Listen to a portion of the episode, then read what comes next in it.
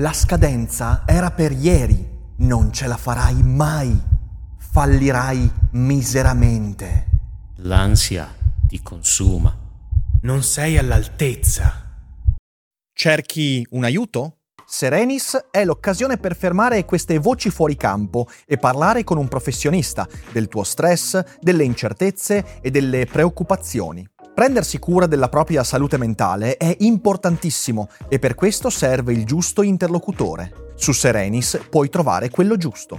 Serenis è una piattaforma per il benessere mentale e una tech company che rispetta l'autonomia dei terapeuti e adotta un approccio serio ed empatico verso le tue necessità. Sei uno studente incerto, un professionista vittima di grande stress o una persona che fa fatica a costruire buone relazioni? La filosofia ti può dare un aiuto, ma Serenis è il compagno perfetto. E se usi il codice che trovi in descrizione, potrai iniziare il percorso oggi a un prezzo convenzionato.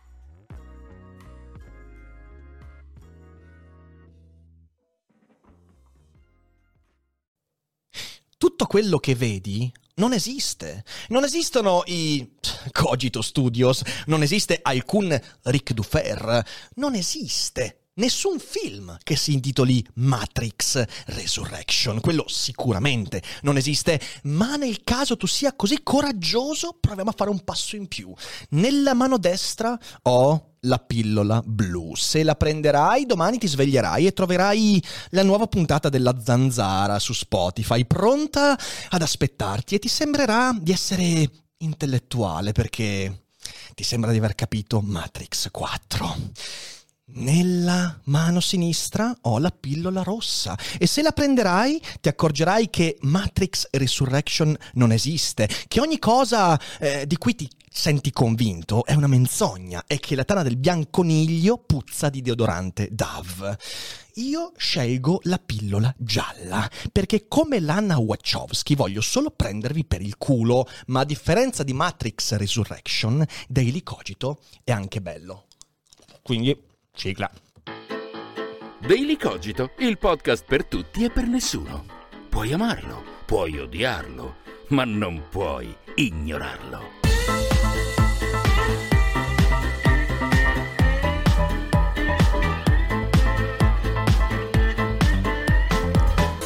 Nell'arte non bastano? Le intenzioni non bastano. Basta, non bastano. Ostia, la resa finale in un'opera estetica, cinematografica, in un'illustrazione, anche un testo letterario, la resa estetica finale è fondamentale perché trattandosi di opera estetica, l'apparenza conta qualcosa.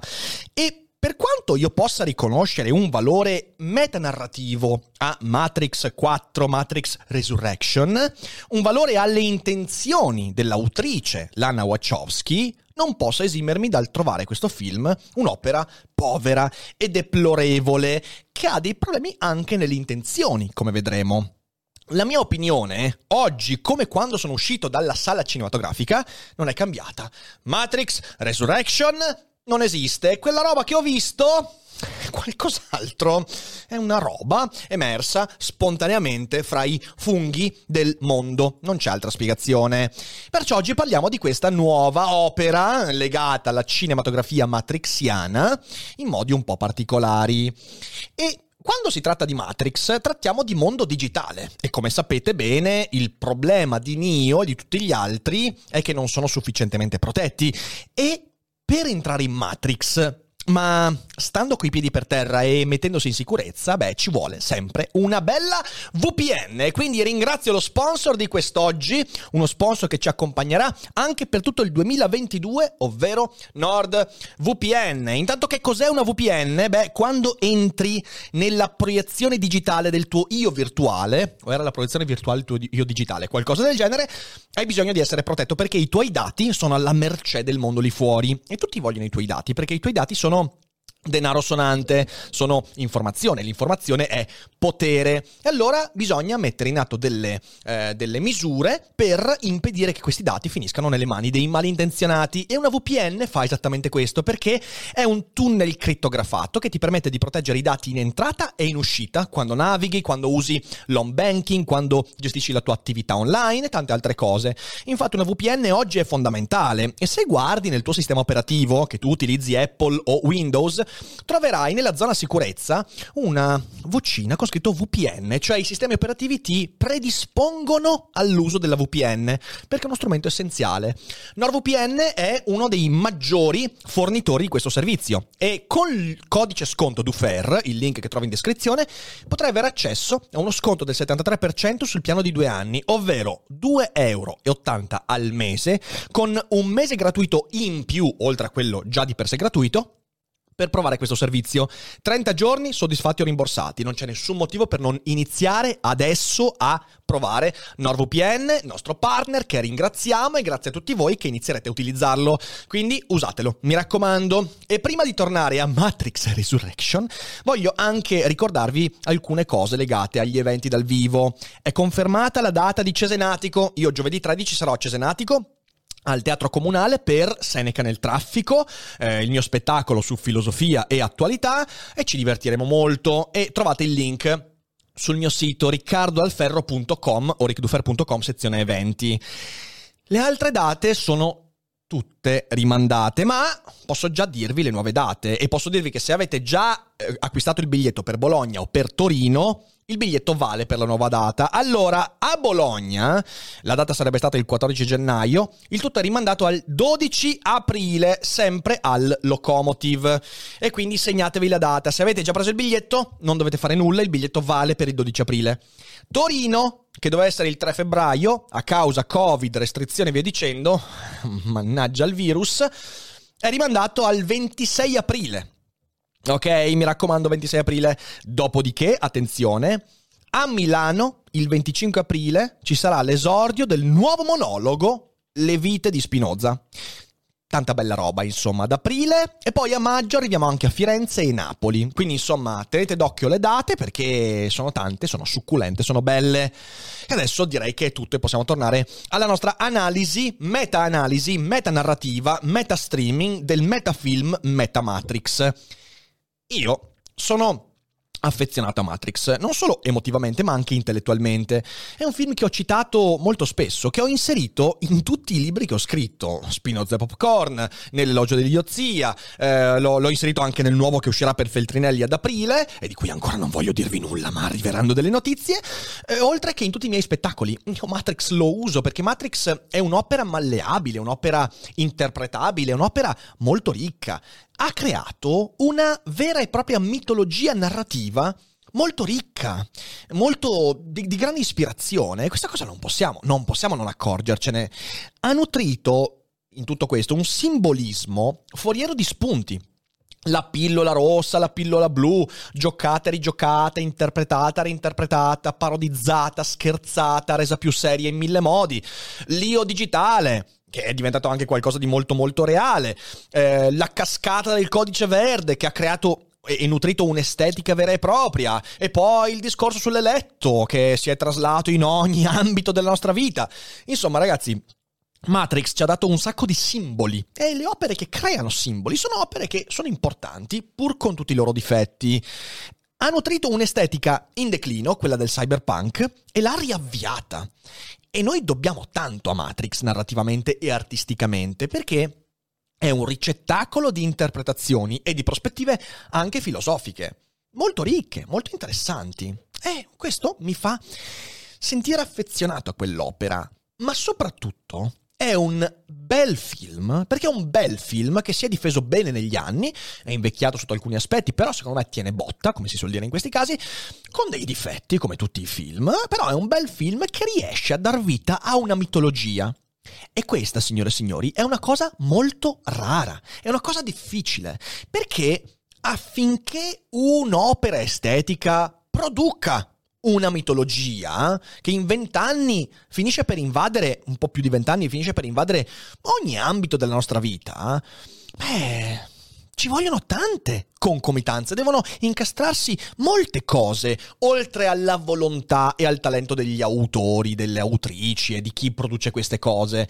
Affinché un film diventi una mitologia, devono incastrarsi talmente tanti aspetti della società, della politica, dell'arte, dell'economia, degli altri film, della letteratura, della sensibilità collettiva. Quindi il fatto che Matrix in quegli anni abbia prodotto questa roba qua, sinceramente è una cosa da ammirare, riconoscendo tutti i difetti del film fare la parodia di quella mitologia è una cosa che al contrario può fare chiunque. Io stesso l'ho fatto perché io nei miei spettacoli, chi eh, è venuto a vedermi lo sa, nei miei spettacoli faccio alcune parodie di scene significative del film, per esempio la pillola rossa la pillola blu. L'ho fatta anche qui a inizio puntata, quindi pure questa puntata è una metanarrazione intramatrixiana, pensate. Però può farlo chiunque quello. Chiunque può scherzare su Matrix, sull'eletto, su eh, Niobe, su, su Zion, sulle macchine. Chiunque lo può fare. Non c'è nessun problema a fare questo. Una battuta, un meme. Il meme lo può fare veramente chiunque. Se chi fa la parodia è l'autrice dell'originale, allora è il successo assicurato. Anche quando il film, la parodia, è brutta. E questa cosa è importante da capire per inserire uno sguardo critico nei confronti di Matrix Resurrection. Ma vedendo questo film, ovviamente si va sempre per iperboli. Matrix Resurrection è rivoluzionario. Ma scusatemi, eh, ma scusatemi. Ora io, io sono contento quando qualcuno paga 9 euro di biglietto, esce dalla sala e si sente più, più innalzato, più intellettuale, via dicendo. Però, ma che cazzo c'è di rivoluzionario? Mi potete dire, come ho detto inizio puntata, che le intenzioni dell'autrice magari sono riconoscibili, sono pure condivisibili, come vedremo dopo, da un certo punto di vista. Però non c'è nulla di rivoluzionario in questa operazione, cioè l'operazione di prendere una mitologia e farne la parodia. Una mitologia prodotta da chi ne fa la parodia. La parodia è una cosa che esiste da quando esiste la letteratura. Eh, qualcuno non ha mai letto il Don Chisciotte. Il Don Chisciotte che è la parodia stessa del Don Chisciotte. Cioè, voglio dire, qualcuno ha mai letto Borges quando fa la parodia delle sue mitologie? Qualcuno ha mai letto queste opere o visto altri film che fanno questo in modo sinceramente migliore rispetto a Matrix Resurrection?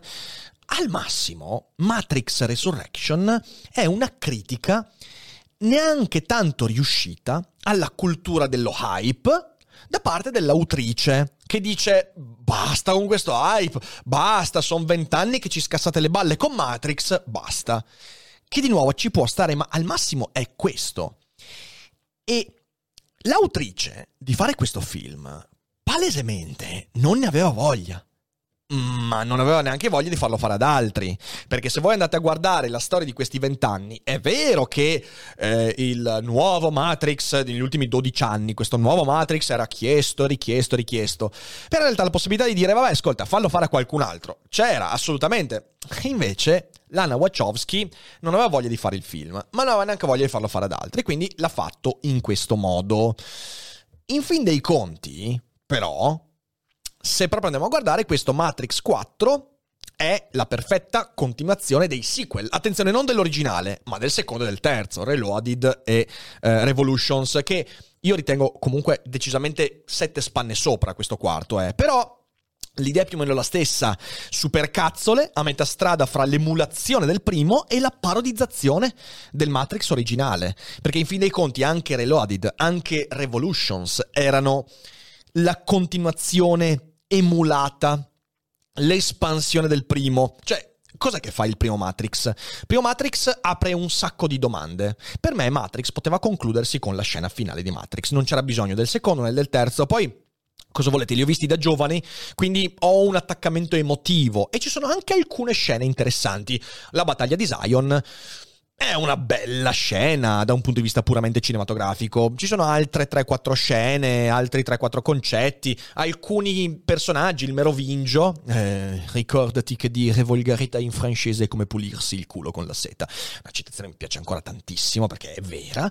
Ehm, oppure l'architetto. È figura affascinante. Quindi il secondo e il terzo sono film difettosissimi con alcuni spunti interessanti. Però sono esattamente come il quarto, sono l'emulazione mal riuscita del primo, solo che il secondo e il terzo emulano prendendo sul serio il primo, il quarto emula parodizzandolo, ma è la stessa roba. Quindi potremmo dire che c'è Matrix e poi c'è l'escrescenza di Matrix. Il secondo, il terzo e il quarto, che è l'escrescenza proprio più deteriore. Ma detto tutto questo, il problema di Matrix Resurrection è che nel tentativo di parodizzare la mitologia intorno a Matrix, la cultura dell'hype, l'idolatria, l'incessante richiesta e via dicendo, questo film prende di mira i bersagli sbagliati. È questo che non va giù di questo film. Cioè, il film non prende di mira gli avidi produttori che vogliono ancora lucrare sul successo di un film di 23-24 anni fa non prende di mira i fan sfegatati che mm, si fanno cambiare la vita da una pellicola cinematografica e vivono soltanto di quella mitologia. Non prende di mira l'idolatria incessante e insensata. Non prende di mira il contorno della mitologia. Cosa che sarebbe stata assolutamente comprensibile e in parte lo fa, perché c'è una scena a un certo punto in cui i personaggi discutono di questo videogioco eh, e quella scena è inutilmente lunga, pesante, noiosa e forse è l'unico momento in cui ho detto ma sai che forse questo film un suo senso ce l'ha? Poi però secondo me si perde completamente. Però dicevo, non prende di mira quelle cose là, no, prende di mira i, i, i, gli elementi sbagliati. Prende di mira Morpheus trasformato in un ridicolo partecipante ad un fallito carnevale di Rio de Janeiro. Ragazzi, il Morpheus di Matrix Resurrection è una merda, ma non è una merda perché è la parodizzazione di un personaggio che idolatro.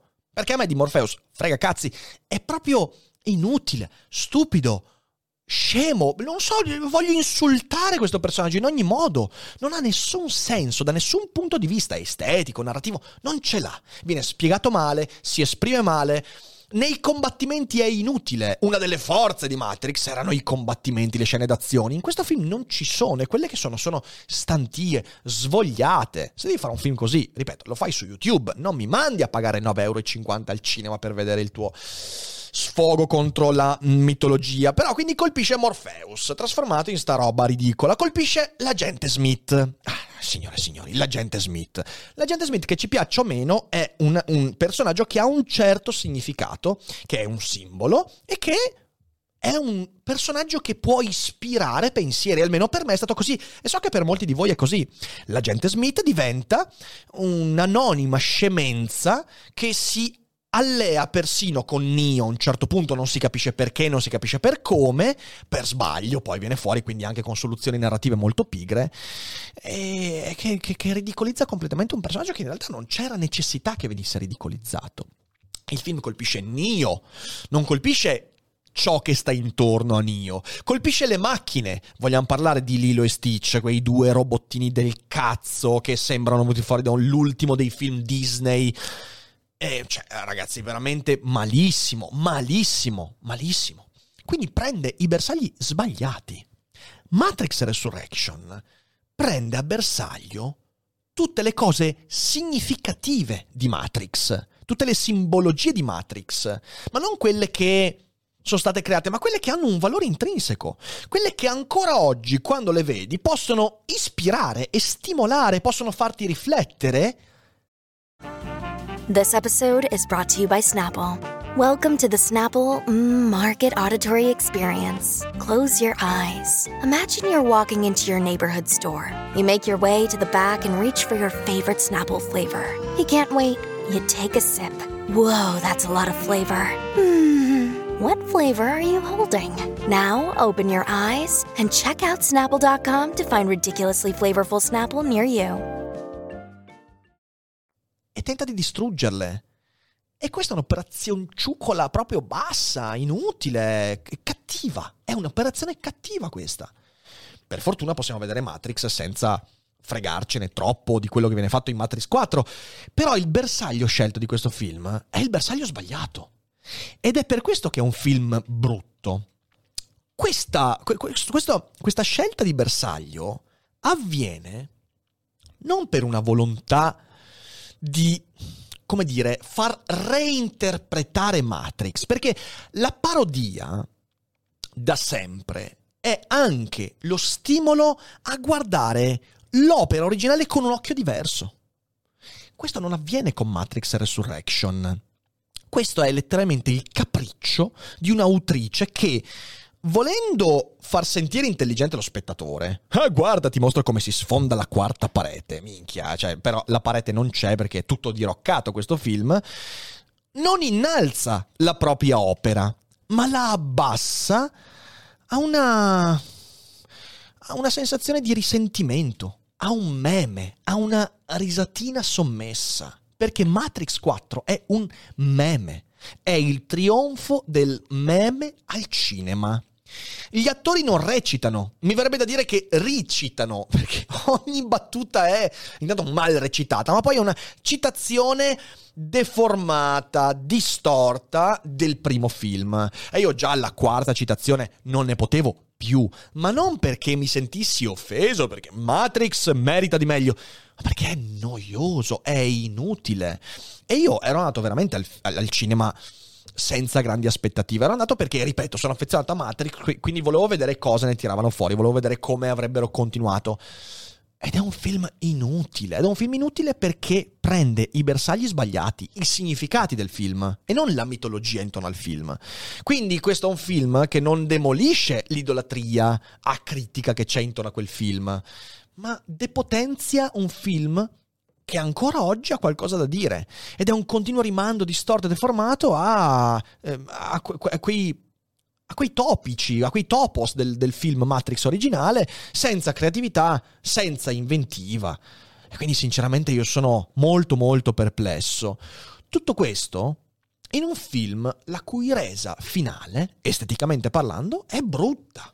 Perché parliamoci chiaro, per quanto uno, come per esempio ha fatto Marra, eh, che ha fatto un discorso che io anche in parte condivido, però secondo me è un discorso a metà, in un film io posso anche riconoscere la volontà autoriale. Ci sta, eh, la volontà dell'autrice in questo caso è criticare Hollywood che ha voluto a tutti i costi questo sequel. Eh, ripeto, poteva essere dato a qualcun altro, mica doveva farlo lei per forza. Eh, questo è un film che critica, che vuole criticare l'idolatria la mitologia e tutte cose che ho già detto, ok? Quindi posso anche riconoscere queste cose qua, però non basta. Cioè non basta questa intenzione, ammesso che queste intenzioni siano reali, e io, ripeto, ho i miei dubbi, come ho detto, per valutare positivamente il film. Perché poi il ritmo di questo film è terribile. Ci sono delle scene che si prolungano in modo insensato e che sono una violenza nei confronti dello spettatore. Adesso, a meno che abbiamo cambiato mondo e noi vogliamo andare al cinema per farci violentare dagli autori, a me sembra che non sia, non sia il caso. Quindi il ritmo è, è, è lento, è distorto, è sconclusionato. Le scene d'azione, ragazzi, le sparatorie. Ma voi vi ricordate le sparatorie di Matrix? Ma non solo del primo, anche del secondo e del terzo. Erano uno poteva magari non amare questi film, però erano tecnicamente bellissime, erano di azione, continue invenzioni di immagini, ripiegamenti, mosse. Ok, ciò che ha fatto di Matrix, Matrix. Ma qui le sparatorie sono cioè sembrano venute fuori da John Wick, però dopo che gli autori sono fatti di MDMA, cioè non ha nessun senso, no? mm, non c'è proprio nessun tipo di consistenza con i film, non è neanche ormai neanche più riferito a Matrix. I dialoghi, i dialoghi, i dialoghi sono scritti da una persona che ha preso a testate un muro per 16 ore di fila, non hanno nessun senso. Non hanno anche lì ritmo, uh, non, c'è un interscambio. I dialoghi fra Nio e, e come si chiama? Uh, come, come, si chiama la, la, la, l'amorosa di Nio? Oddio santo! Eh, mi viene Niobe, ma sbaglio. Ehm... Ah, ti prego, Fede, vienimi in aiuto. Fede, vienimi in aiuto. Fede, sei lento. Fede, in aiuto mio! Trinity. Trinity! Ma che squadra di merda siamo ai Cogito Studios! Come dicevo, i dialoghi fra Neo e Trinity sono, sono qualcosa di delirante, delirante veramente. Tutto quanto è brutto in questo film. E ora, io non credo che un'autoparodia o un'opera che prende le distanze da ciò che la mitologia dell'originale ha prodotto, non credo debba essere per forza brutta. Anzi, scusate, ma per smitizzare qualche cosa deve, deve ambire ad essere superiore all'originale, almeno come ambizione. Beh, faccio un esempio, Twin Peaks, la terza stagione di Twin Peaks. Ora possiamo criticarla finché vogliamo, possiamo trovarci un sacco di difetti, però sotto alcuni aspetti, e non pochi, riesce ad essere addirittura superiore all'originale, quindi eh, Twin Peaks originale di 25 anni fa. E è una bellissima opera che ha al tempo stesso una presa di distanza da quel mito di Twin Peaks. E secondo me, da alcuni punti di vista, supera l'originale. Quello è un modo per fare un'autoparodizzazione che parodizza ciò che sta intorno all'opera, ma non i significati dell'opera. Il Twin Peaks più recente di Lynch non va a demolire la straordinaria e lo straordinario valore dell'originale Twin Peaks. Lo continua, lo amplia, lo fortifica, riesce ad abbassarlo, ma perché l'opera di adesso è più in alto. Matrix 4 questa cosa non la fa. Matrix 4 ci demoralizza. Matrix 4 ci sminuisce, ci lascia con una risatina, con un ah visto, tanto Matrix non era poi tutta questa roba. Non mentiamo noi stessi quando guardiamo queste opere. Matrix Resurrection è un'opera che si riferisce in modo completamente autoreferenziale solo al modo con cui Lana Wachowski è cambiata in riferimento alla sua opera. La parodia non ha nulla a che vedere con Hollywood e l'avidità del jet set, o con. Perché, perché se fosse così non avrebbe fatto il film, o con la critica all'idolatria, o con queste cose qua forse ci possiamo convincere di questo, uscire dal cinema dicendo Ah, quanto mi sento intellettuale! Ho capito come l'autrice ha sfondato la quarta parete, senza accorgerci che quelli sfondati in realtà siamo noi. Qui non ha nulla a che vedere con questi elementi la parodia. Matrix 4 è Lana Wachowski che dichiara guerra contro il mondo che ha creato e in cui forse non si riconosce più. E quel mondo è Matrix.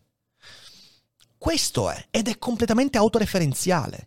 Perché se fosse l'altra possibilità, quindi è la denuncia del jet set, del sistema hollywoodiano, semplicemente il film non sarebbe stato fatto. O il film sarebbe stato un film di valore, serio, di una regista, cazzo, che parodizzava l'originale, però parodizzava ciò che sta intorno all'originale. Invece questo film si prende gioco dei significati di Matrix. Quindi è l'autrice che dice no, no, no, quel Matrix là era una merda.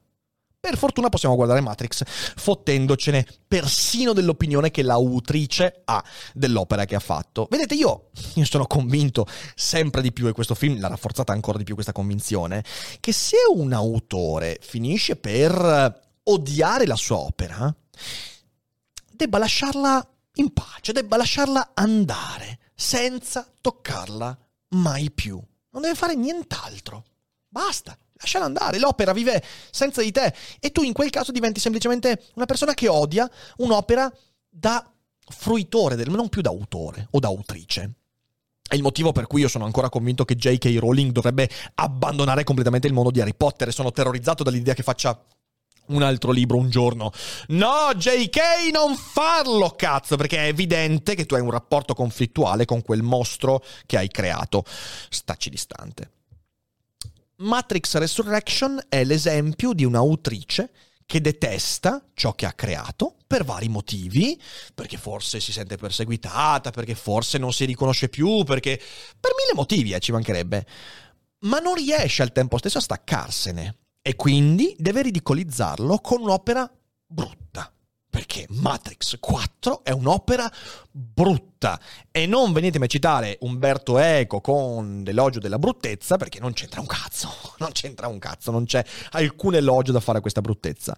Per fortuna noi, da utenti che se ne fottono di tutto questo, possiamo ancora guardare Matrix e godercelo senza le segmentali di Lana Wachowski e di Matrix Resurrection e spero che almeno eh, la, la, la, lo slancio positivo di questo film sia spingere molti di voi a guardare Matrix, magari voi che non l'avete visto. Io mi ricordo una scena qualche anno fa, il 2019, ero in Puglia con eh, un'assemblea di istituto con svariate classi, tipo 500 studenti, e a un certo punto dico, bene ragazzi, ma chi di voi non ha mai visto Matrix? E si è levato uno scudo di mani infinito, così ho detto, aspetta un attimo, aspetta un attimo, aspetta un attimo, chi è che l'ha visto? E si sono alzate quattro mani, ho detto, beh, mi sento veramente un vecchio di merda.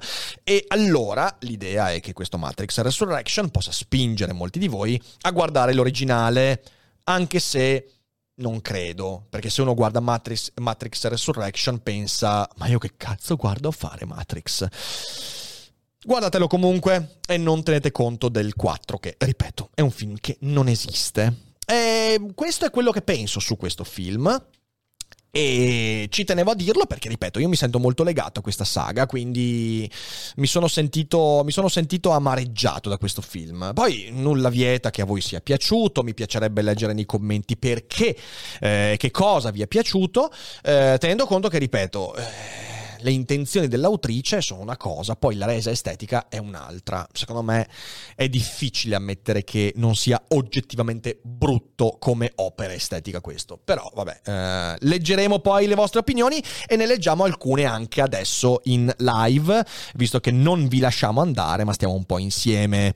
Vi ringrazio tanto per essere stati qua con me. Voi condividete Daily Cogito come sempre, fatelo conoscere alle persone lì fuori e niente, ci rivediamo con le prossime puntate con rassegnato stampa e con tutto quello che ci attende.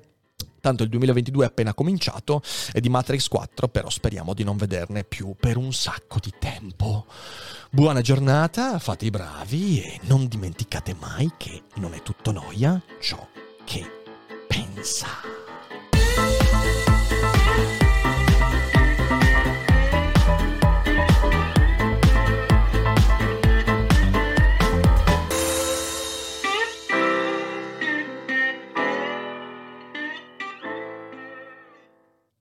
I'm Sandra, and I'm just the professional your small business was looking for. But you didn't hire me because you didn't use LinkedIn jobs. LinkedIn has professionals you can't find anywhere else, including those who aren't actively looking for a new job but might be open to the perfect role, like me. In a given month, over 70% of LinkedIn users don't visit other leading job sites. So if you're not looking on LinkedIn, you'll miss out on great candidates like Sandra. Start hiring professionals like a professional. Post your free job on linkedin.com/spoken today.